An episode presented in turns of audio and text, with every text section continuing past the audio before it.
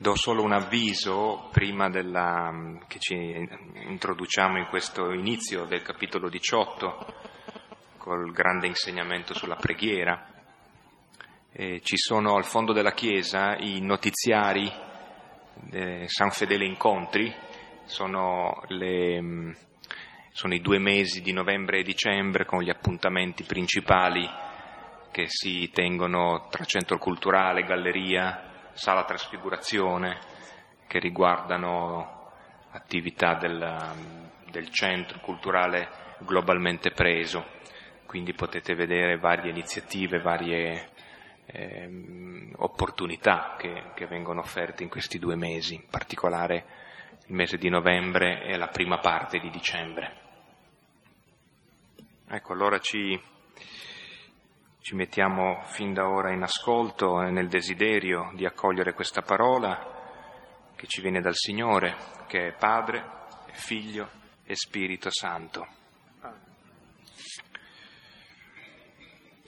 Ecco, possiamo prendere il Salmo 9-10, ehm, la parte del Salmo 10 che comincia al versetto 22. Il primo versetto è perché Signore stai lontano, nel tempo dell'angoscia ti nascondi. E preghiamo con le parole di questo salmo fino al versetto 32. Chi ha le versioni del dunque, dico solo perché in effetti ci sono numerazioni diverse per chi ha la Bibbia, non di Gerusalemme, e l'ultimo versetto che, eh, su cui ci fermiamo è Egli pensa, Dio dimentica, nasconde il volto, non vede più nulla. Quindi preghiamo tra questi due versetti.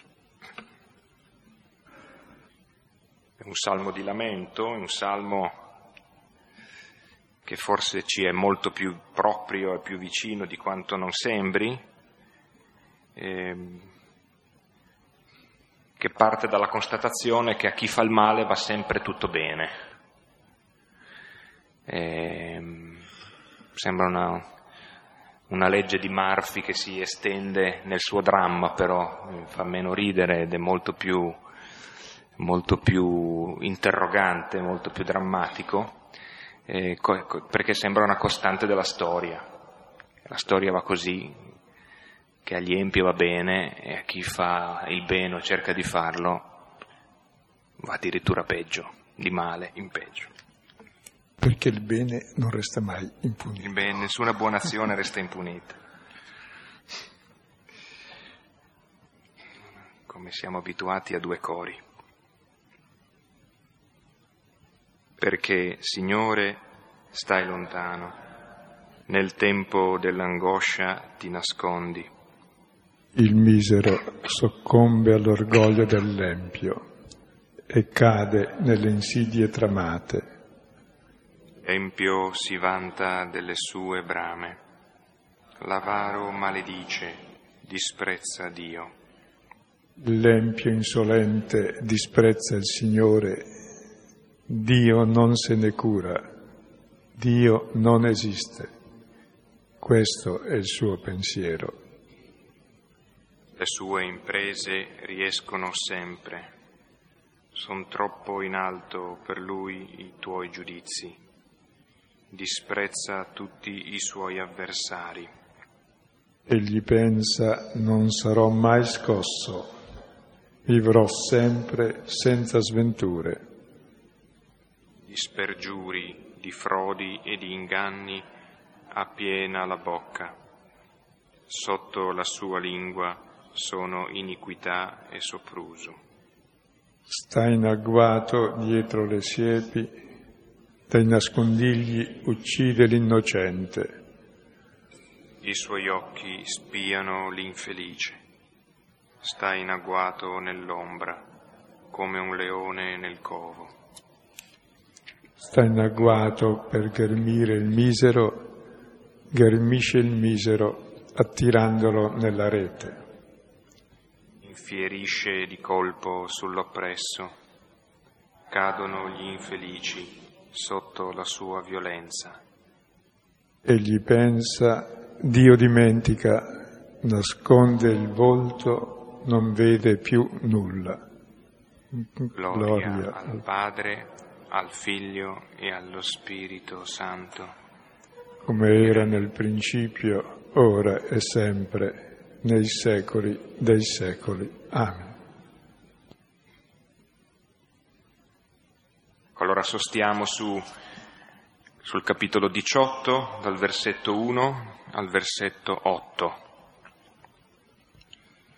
E siccome abbiamo sospeso per una volta, eravamo a fare gli esercizi spirituali, un po' il tragitto che stiamo percorrendo, siamo all'ultima tappa del cammino a Gerusalemme dove siamo autorizzati a camminare con Gesù anche se siamo lebrosi, anche se siamo immondi, ed è proprio camminando, ascoltando la parola nel cammino, che progressivamente veniamo mondati. E poi abbiamo visto la volta scorsa, ma allora dov'è questo regno di Dio? Quando è che siamo mondati? E allora c'era quel brano in cui dice che il regno di Dio è in mezzo a noi, ma non attira l'attenzione, anzi è dentro di noi. C'è chi dice eccolo qui, eccolo là. No.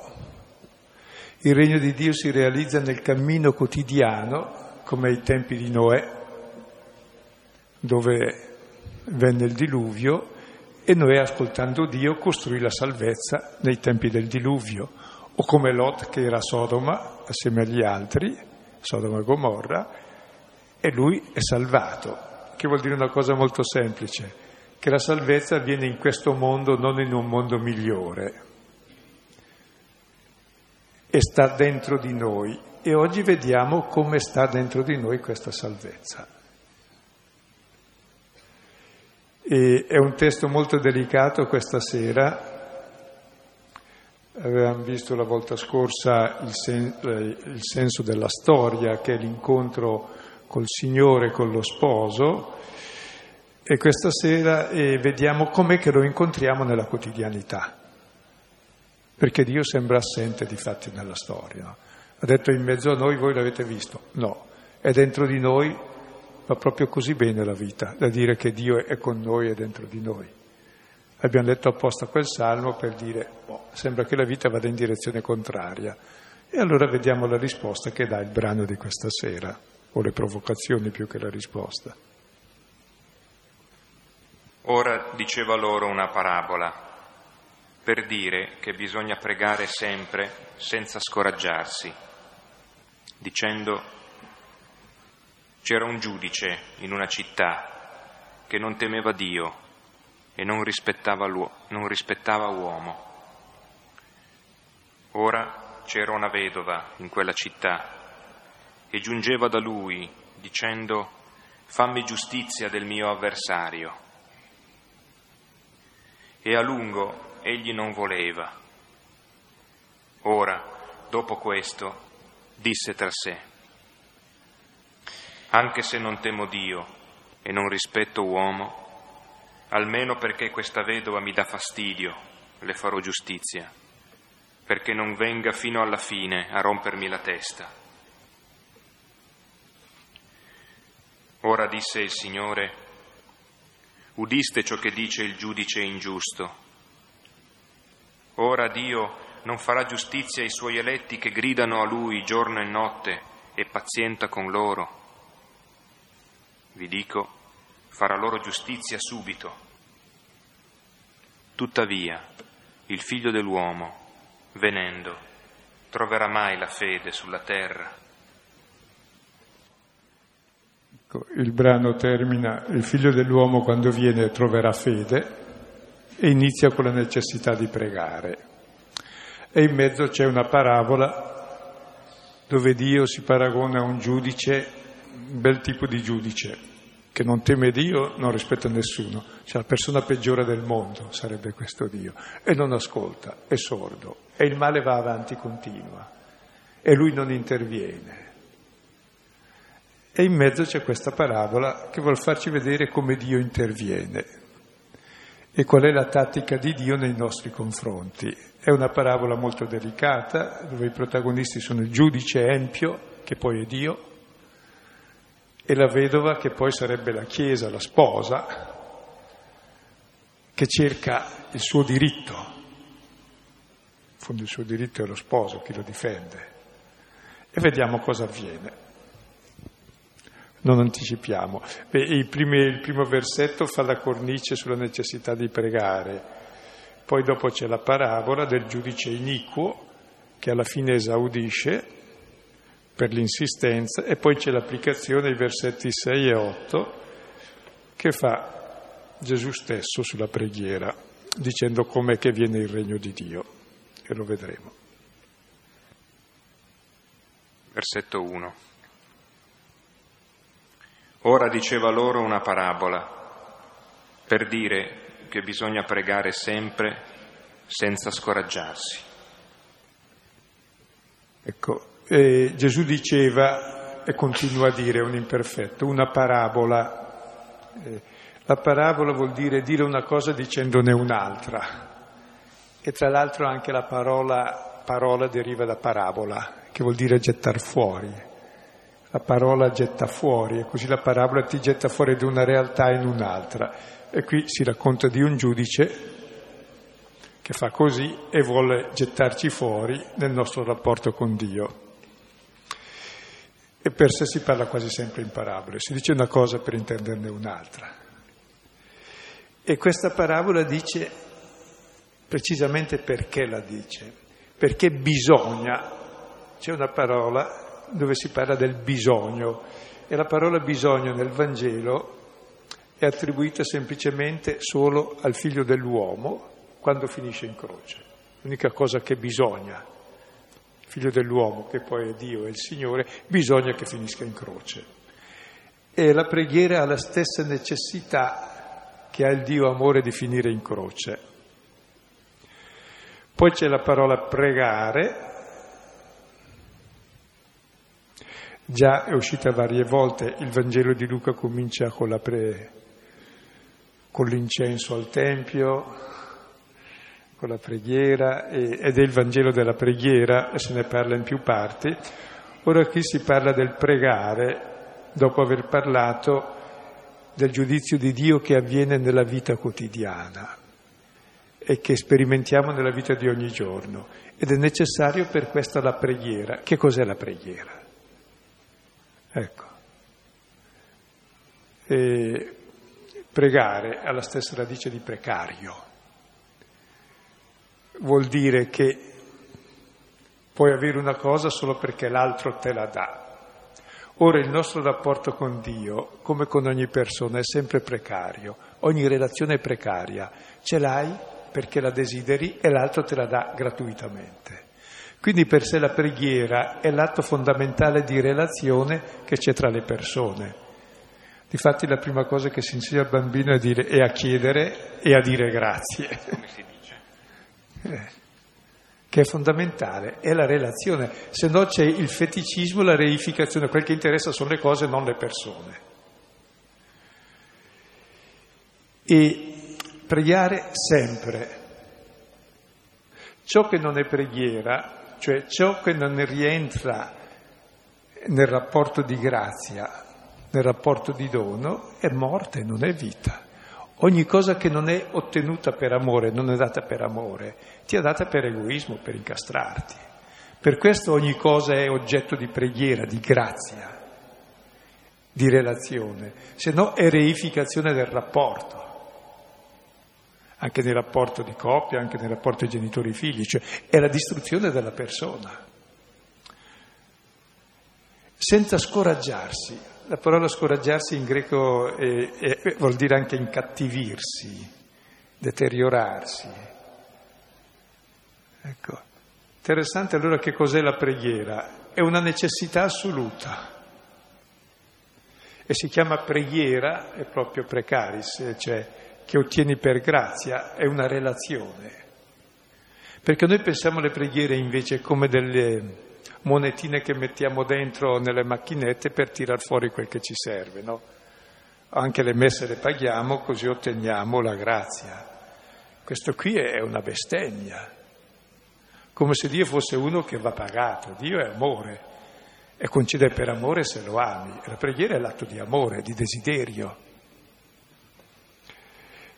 E tra l'altro eh, negli esercizi spirituali il Sant'Ignazio dice sempre, e qui l'oggetto della preghiera sarà chiedere ciò che voglio, cioè la preghiera è chiedere e volere. Chiedere che vuol dire che lo desideri e che è un dono, perché il dono non lo puoi pretendere, va chiesto. Però lo voglio, perché in genere lo pretendo e non lo chiedo, e allora distruggo il dono, oppure non lo desidero, non lo voglio, allora non può darmelo. Quindi c'è questa contraddizione nella preghiera, no? che lo desidero, quindi lo chiedo, lo voglio, ma non lo pretendo. E direi la preghiera è poi la struttura fondamentale della nostra vita perché è il desiderio. Preghiera è desiderare ciò di cui hai bisogno. E lo ottieni dall'altro perché il desiderio è desiderio di relazione con l'altro. Questo vale anche con Dio.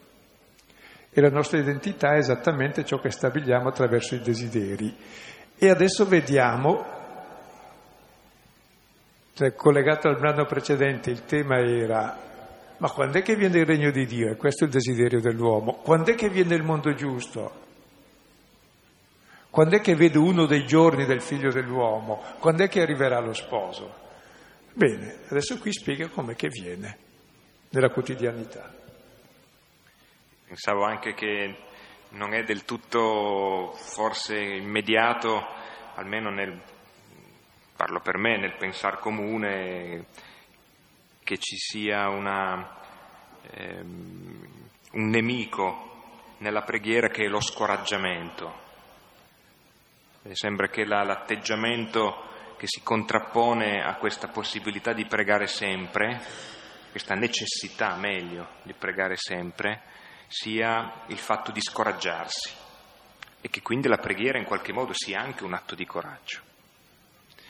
Perché, eh, per quello che dicevi tu adesso, mm, mi sembra, no, se il, se il bisogna è un, eh, è legato al, al, dono della vita del figlio, allora in qualche modo pregare è il dono della mia vita o la morte del mio io anche, no? cioè entrare nella volontà di Dio, poi non anticipiamo, però credo che c'è un atto di coraggio che va fatto e non è Accenno ancora una cosa sul desiderio, già che hai lanciato una pista, che c'è noi il desiderio, forse non sappiamo bene che cos'è perché abbiamo più soddisfazioni che desideri, più cose che desideri.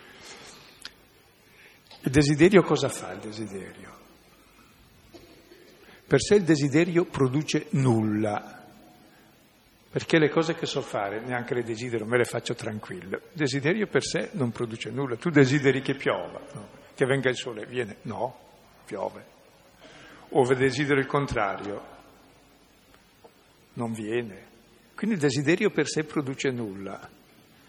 Bene, il desiderio produce nulla ma può ottenere tutto. Cioè la facoltà più alta dell'uomo è il desiderio, perché tu per esempio una persona non la devi produrre, esiste già, la puoi solo desiderare e accogliere. Dio non lo devi produrre, devi solo desiderarlo e accoglierlo così la vita di coppia, così i figli, ogni relazione. Per cui il desiderio che sembra produrre nulla, in realtà è quello che ci dà tutto, è la nostra identità. Noi siamo figli e tutto riceviamo. E il desiderio fa parte della struttura fondamentale della nostra esistenza. Se non lo desidero, non desidero la vita, nasco già morto. Uno che non ha più desideri è già morto ma non desideri di cose, è qualcosa di più. La nostra identità è desiderio di relazione, di essere amati, cioè. Se togli questo desiderio non esiste più niente dell'uomo e quelle tre quattro cosette che riesce a fare e che non poi sono sempre simpatiche. Quindi quando si spegne il desiderio uno è già morto e l'anima dell'amore è il desiderio. E Nell'amore desideri l'altro, non lo produci, lo puoi accogliere. Per questa è la facoltà più sublime che ci rende simili a Dio. Dio è puro desiderio. Il padre desidera il figlio, il figlio desidera il padre e questo desiderio reciproco si chiama amore reciproco ed è la vita di tutti e due. Così la felicità della nostra vita è quando c'è il desiderio corrisposto di amore. E questo è oggetto di preghiera, il desiderio è preghiera, cioè non la fai tu, la chiedi. So che parliamo di cose che sembrano un po' sottili, ma sono fondamentali per la vita, perché se no potete avere tutte e siete sempre più infelici, e voi di più, voi di più. Perché? Non è che ci interessa avere più cose, ci interessa semplicemente essere amati e che l'altro mi desideri, mi voglia bene, e l'altro altrettanto. E questa è la qualità di vita a qualunque età, da quando si nasce a quando si muore, fino alla vita eterna, fino a Dio stesso.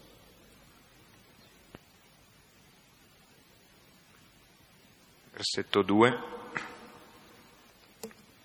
dicendo, c'era un giudice in una città che non temeva Dio e non rispettava uomo. Ora c'era una vedova in quella città e giungeva da lui dicendo, fammi giustizia del mio avversario. Ecco, Gesù sta parlando della preghiera e fuori metafora il giudice è Dio, quello che fa giustizia, la vedova rappresenta la Chiesa, che è la sposa che ha perso lo sposo e aspetta che venga, che Dio intervenga, che venga il suo regno, che faccia giustizia. E cosa avviene in realtà? Questo giudice, questo Dio, sembra un empio. Guarda come va il mondo. Un Dio ateo che non rispetta nessuno. Vi ha mai ascoltato Dio, per esempio? C'era un padre del deserto che diceva una volta Dio ha ascoltato la mia preghiera e non gli ho più chiesto nulla, gli ho chiesto sia fatta la tua volontà. Cioè, la prima impressione guardando il mondo, ma insomma, Dio c'è o non c'è? O è cattivo addirittura? E perché non viene incontro ai nostri desideri giusti di questa vedova che esige la giustizia dal suo avversario, l'avversario è il nemico, è il Satana stesso, è il male, insomma. Perché il mondo continua così male? E noi che preghiamo, e questa vedova, tra l'altro è bella la parola vedova perché eh, vorrebbe dire eh, la, la, la, parola che era è che è senza, manca della sua parte. Ora, siccome la sposa è sposa se ha lo sposo, senza sposo è ciò che non è. Per cui proprio la condizione vedovile è, non è quello che non è sposato e è libero, no, è senza ciò che le farebbe essere ciò che è, sposa, insomma. Che indica l'amore, cioè quindi senza vita. E Dio sarebbe lo sposo per sé.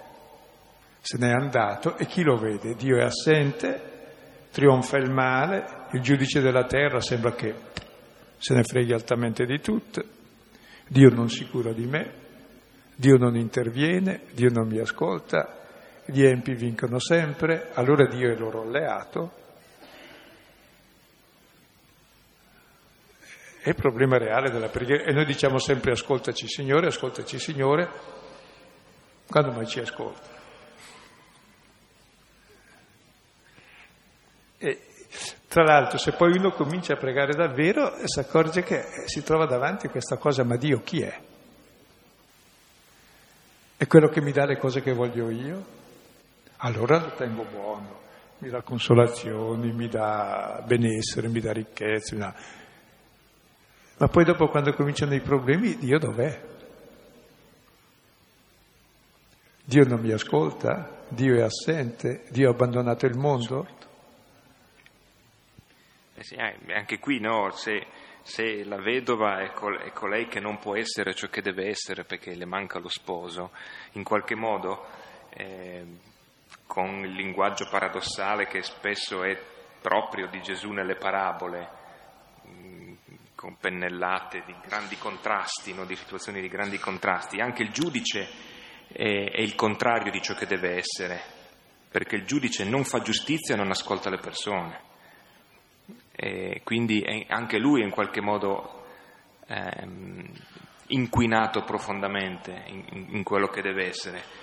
Ed è, mi appare fortemente provocante, così come, come già nel capitolo sedicesimo Luca aveva parlato del, dell'amministratore disonesto, ehm, che è una parabola abbastanza sempre problematica, anche qui che, che l'immagine che in qualche modo ci richiama quello che forse noi stessi pensiamo di Dio, che sia uno che non gliene importa niente di niente e che non mi ascolta, se no farebbe quello che gli dico io. Cioè, tra l'altro tenete presente che Luca scrive per la terza generazione perché la prima aveva visto il Signore e è rimasta entusiasta, la seconda pensava arriva subito. Luca scrive per la terza e dice io non l'ho visto. Arrivare non è arrivato. Arrivare non è arrivato così subito e non tornerà così presto come pensiamo e dobbiamo confrontarci con la storia così com'è. E allora Dio è, fammi giustizia del mio avversario, liberami dal male, è la domanda fondamentale del Padre nostro. Come mai non intervieni? Quindi il dramma dell'uomo davanti al male, che è l'unico vero dramma, è che è un'incolpazione di Dio il male, in fondo, fin dall'inizio. Cosa è capitato ad Adamo? La donna che tu mi hai dato, la colpa è tua. e poi va avanti. Quindi davvero il male Dio vuol dire che Dio è impotente o è cattivo, non ci ascolta o è sordo. Oppure qualcos'altro.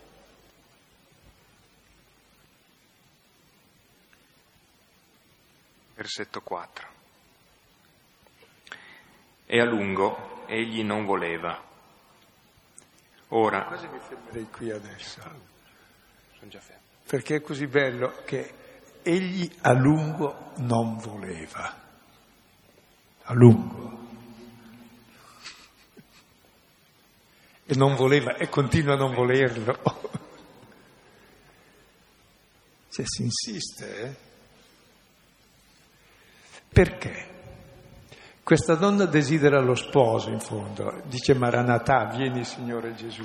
Egli a lungo non voleva. Quanto dura questo a lungo?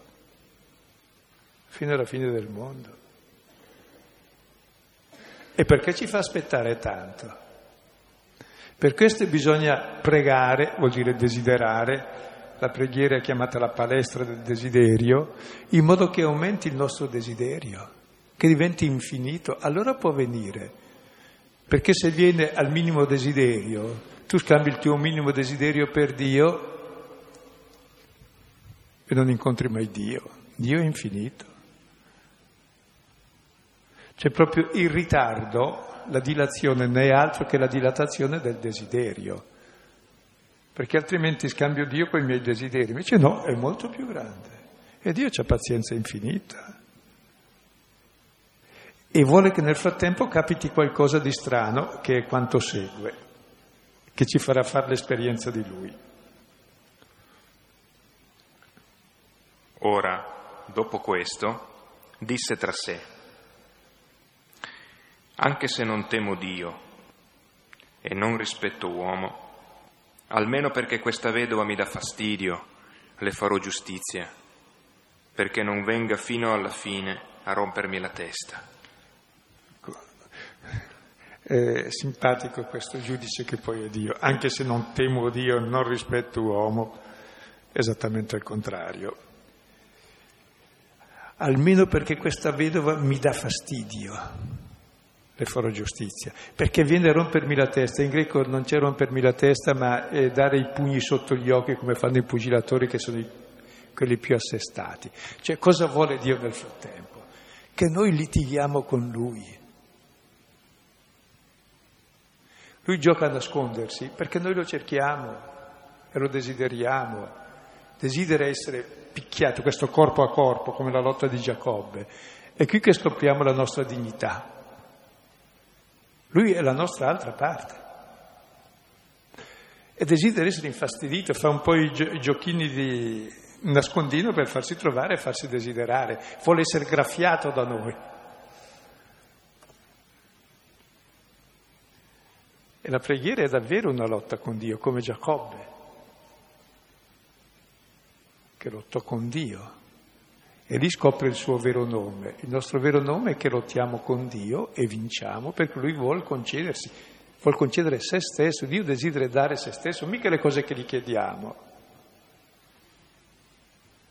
E quando noi, perché in fondo noi diciamo siamo la vedova, cioè la Chiesa è la vedova senza lo sposo, in realtà il vedovo è lui perché noi lo abbandoniamo. L'abbiamo messo in croce, sai per quello, e continuiamo a metterlo in croce. Adesso desidera essere desiderato, in modo che possa venire davvero. E dove è desiderato, e dove è graffiato sotto gli occhi, e dove gli si dà fastidio, e dove lo si importuna, dove gli si sta sempre addosso, dice, ah, era questo corpo a corpo con te che desideravo. E questo è il regno di Dio, che tu hai scoperto chi sei, la mia altra parte. E capite, è una cosa grossa questo brano sulla, sul senso della nostra vita. Quando è che viene il regno di Dio? Quando il regno di Dio è in noi, già è in mezzo a noi, perché qualcuno lo vive, per esempio Gesù, è in noi quando noi cominciamo a desiderare Dio, a litigare tanto con Lui, a volergli così bene, che realmente è in noi, è, è il senso della nostra vita. Allora so che cos'è il regno di Dio e vedo chi è il Signore, è quello che sta in me perché lo amo come Lui mi ama ed è questa la preghiera, che mi dà la mia dignità di uomo finalmente uguale a Dio, perché ho verso di Lui lo stesso desiderio che ha Lui verso di me. Lui mi ha amato, ha dato se stesso per me, che l'ho messo in croce, e io finalmente lo desidero con altrettanto amore, ed è questa la grande dignità della preghiera. Quando c'è questo c'è il regno di Dio, lo amo ed è dentro di me come io da sempre sono in Lui perché mi ama, mi porta dentro, sono la sua vita e la sua morte e così lo diventa anche lui. Quindi la preghiera è una cosa molto seria, non è semplicemente dire alleluia, tutto ok. sì. Parlando prima con Silvano ci ricordavamo di una riflessione di Dietrich Bonhoeffer nelle, nelle carte dal carcere, quindi in una condizione che rende questa intuizione particolarmente forte e credibile e ehm, Bonhoeffer diceva, parlando del nostro rapporto con Dio, dunque del chiedere, eh, dopo aver stigmatizzato tutto eh, il rischio di fare di Dio il tappabuchi dei nostri bisogni, eh, cose che sono abbastanza note. Poi lui a un certo punto ha questa espressione lapidaria quando dice Dio non esaudisce i nostri desideri ma le sue promesse. E, ehm, in questo passaggio, no?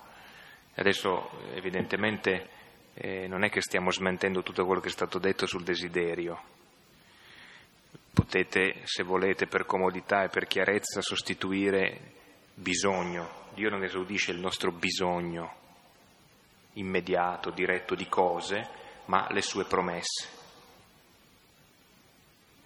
E la, la promessa è, è, legata ad una relazione, la promessa è legata all'alleanza nella scrittura, è il cammino per diventare liberi che fa scoprire quanto vale questa promessa. E credo che l'itinerario della preghiera sia simile in questo senso e allora prepariamoci al deserto. Ma poi il paradosso è che se prego sempre senza scoraggiarmi e bisogna far così, Ecco che allora mi fa giustizia. E la giustizia qual è? Che ho lo sposo. Cioè, ho capito chi è l'altra parte della mia vita. Amo lui, mi interessa lui, come io da sempre sono stato amato da lui e da sempre si interessa di me. Ed è a questo livello che ci vuol portare. Ed è la salvezza dell'uomo questo, diventare come Dio. Con lo stesso desiderio che lui ha di noi, l'abbiamo noi verso di lui, lo stesso amore che Lui ha per noi, l'abbiamo anche noi per Lui. Ed è questa la nostra divinizzazione e umanizzazione.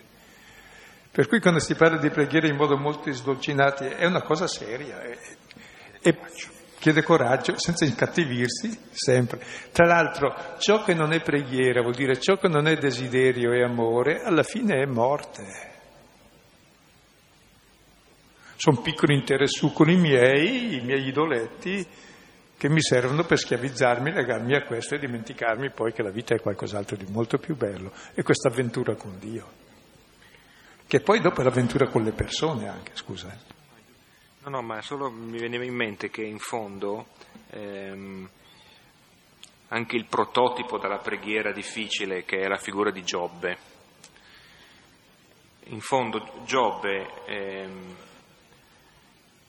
non, non chiede mai di essere risarcito di tutto quello che ha perduto, di cose, di affetti, di persone, figli e figlie. Tutto il, il gran contendere che va avanti per 38 capitoli in cui Dio tace e soltanto agli ultimi capitoli Dio risponde, ehm, Giobbe vuole esattamente questa relazione, cioè vuole che Dio gli parli, vuole, e, e quello che lamenta è anche, anche, se uno andasse lì davanti a lui, tanto non gli risponde.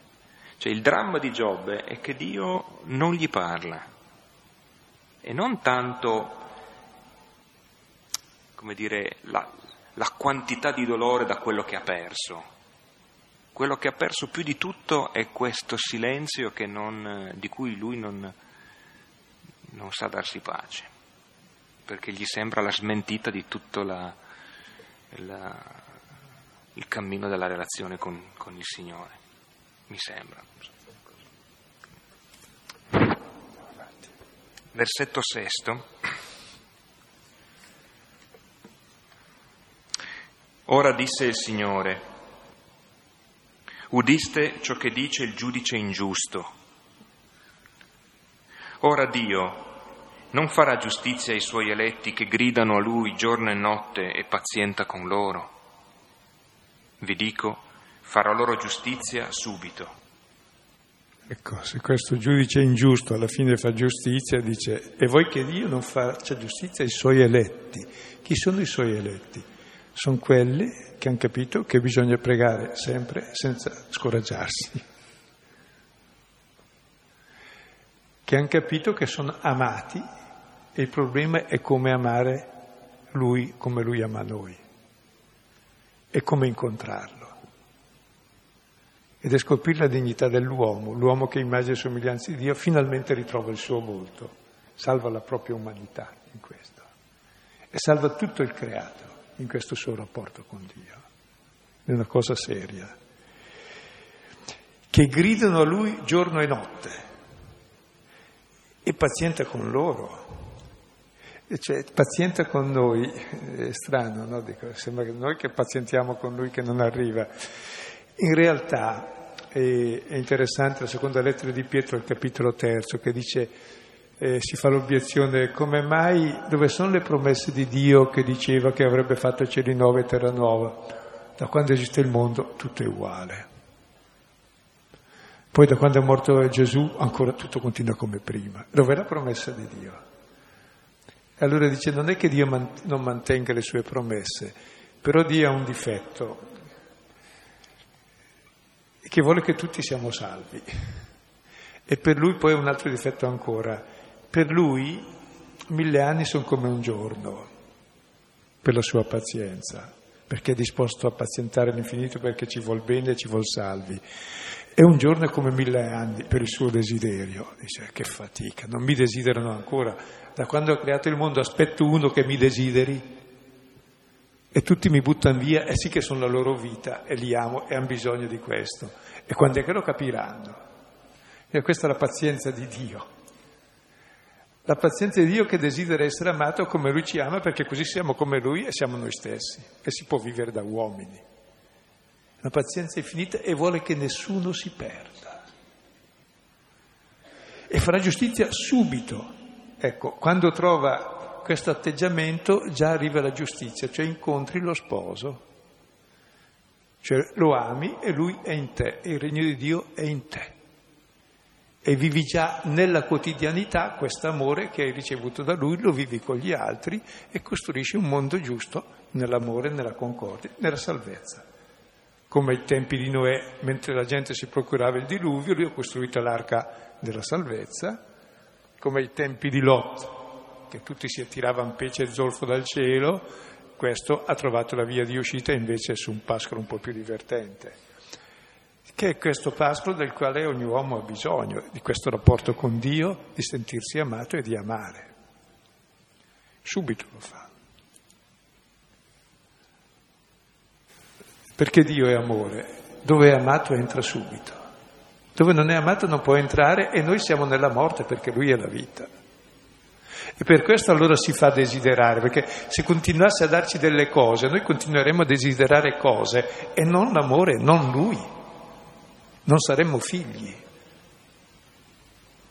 Saremo dei consumatori come la, mac- eh, la mucca consuma erba, così noi consumiamo cose, div- pascoli divini, non lo so io. Il nostro confratello, il padre Bachelet, che era fratello del, del vicepresidente della, del Consiglio Superiore della Magistratura, che fu ucciso, e, ehm, che è stato per i gesuiti della mia generazione un maestro, eh, nel tempo in cui faceva grandi giri per le carceri a, a, incontrare quelli che nel frattempo venivano arrestati, processati dopo gli anni del terrorismo.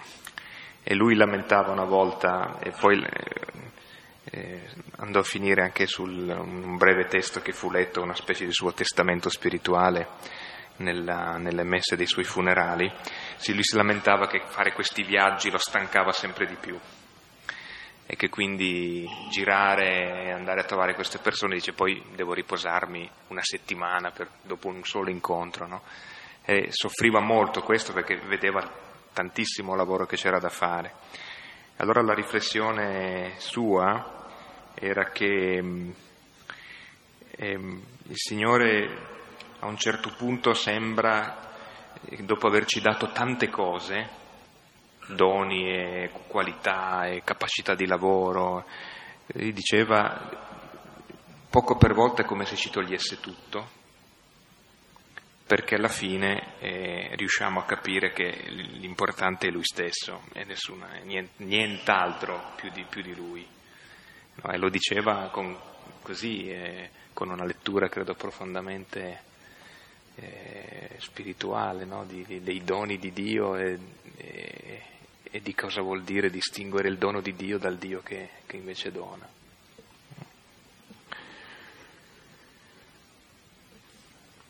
Versetto, l'ultima parte del versetto ottavo. Tuttavia, il figlio dell'uomo, venendo, troverà mai la fede sulla terra? Eh, questa è una domanda seria. Bisogna pregare senza stancarsi, troverà fede. E la fede è questa preghiera instancabile che la ricerca e il desiderio di Lui. E, povero Dio, nessuno lo desidera sulla terra, per questo non può venire. È già venuto una volta, l'abbiamo messo in croce e lo mettiamo costantemente in croce in tutti i poveri cristi del mondo. Quindi quando è che cominceremo davvero ad amare l'amore, a desiderarlo. Ed è questa la fede. Se no non può venire, anzi viene me lo ammazziamo. E lui continua ancora la sua storia.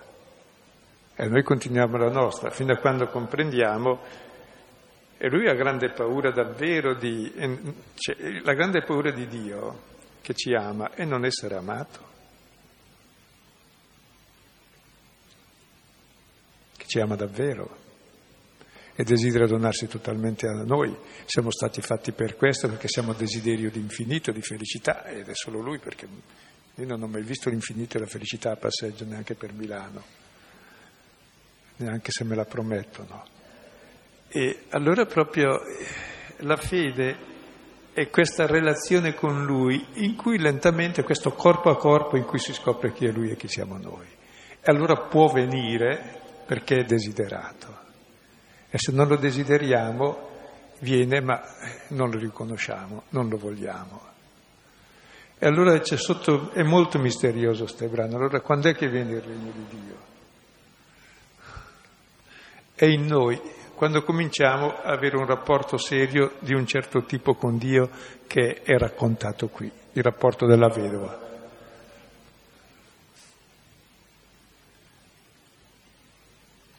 Capite che poi il testo si presta a molte altre suggestioni, ma era, siamo in, nel piccolo discorso apocalittico che cominciava con l'uomo che va a Gerusalemme, la tua fede ti ha salvato, e qui troverà la fede sulla terra. E cos'è la fede? La fede è questa relazione con Lui. E questa è la nostra salvezza, la salvezza della nostra umanità. È questo desiderio di Lui che è l'amore che fa sì che possiamo amare come siamo amati. E allora può venire, è già in noi quando è così, ma nella quotidianità come abbiamo visto la volta scorsa. Per cui in tutte le relazioni quotidiane viviamo che cosa? Non il mio egoismo, le mie paure, ma esattamente quell'amore che mi viene da Lui, amatevi come io ho amato voi. Esatto, con lo stesso amore. E allora è già il regno di Dio ed è già finito il mondo vecchio e inizia il mondo nuovo, che è un cammino perché non è che siamo arrivati. E in questo cammino la preghiera, la relazione con Lui è davvero il nocciolo di tutto.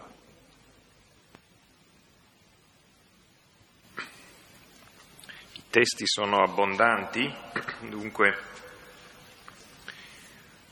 sono diversi eh, di, di, questi, sono, sono, testi che parlano di, di, esperienze di preghiera, di momenti, eh, che, che, di racconti sulla preghiera e sull'esperienza della preghiera. Il Salmo 74, poi la preghiera di Abramo, Genesi 18, 16, 33. Esodo 17, 8, 15.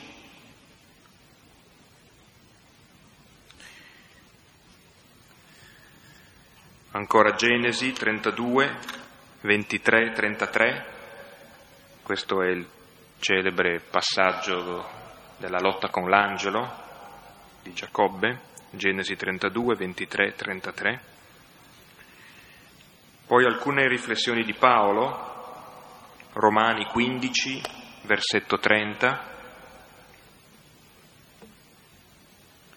e Colossesi 4, versetto 12. L'esperienza di Gesù nel momento più decisivo della sua vita, Luca 22, 39, 46, 22, 39, 46, il Getsemani. Luca 11, 5, 8 e poi 9, 13. E infine eh, il brano della seconda lettera di Pietro che citava Silvano poco fa, seconda Pietro, vers- capitolo terzo, versetti dal 3 al 13.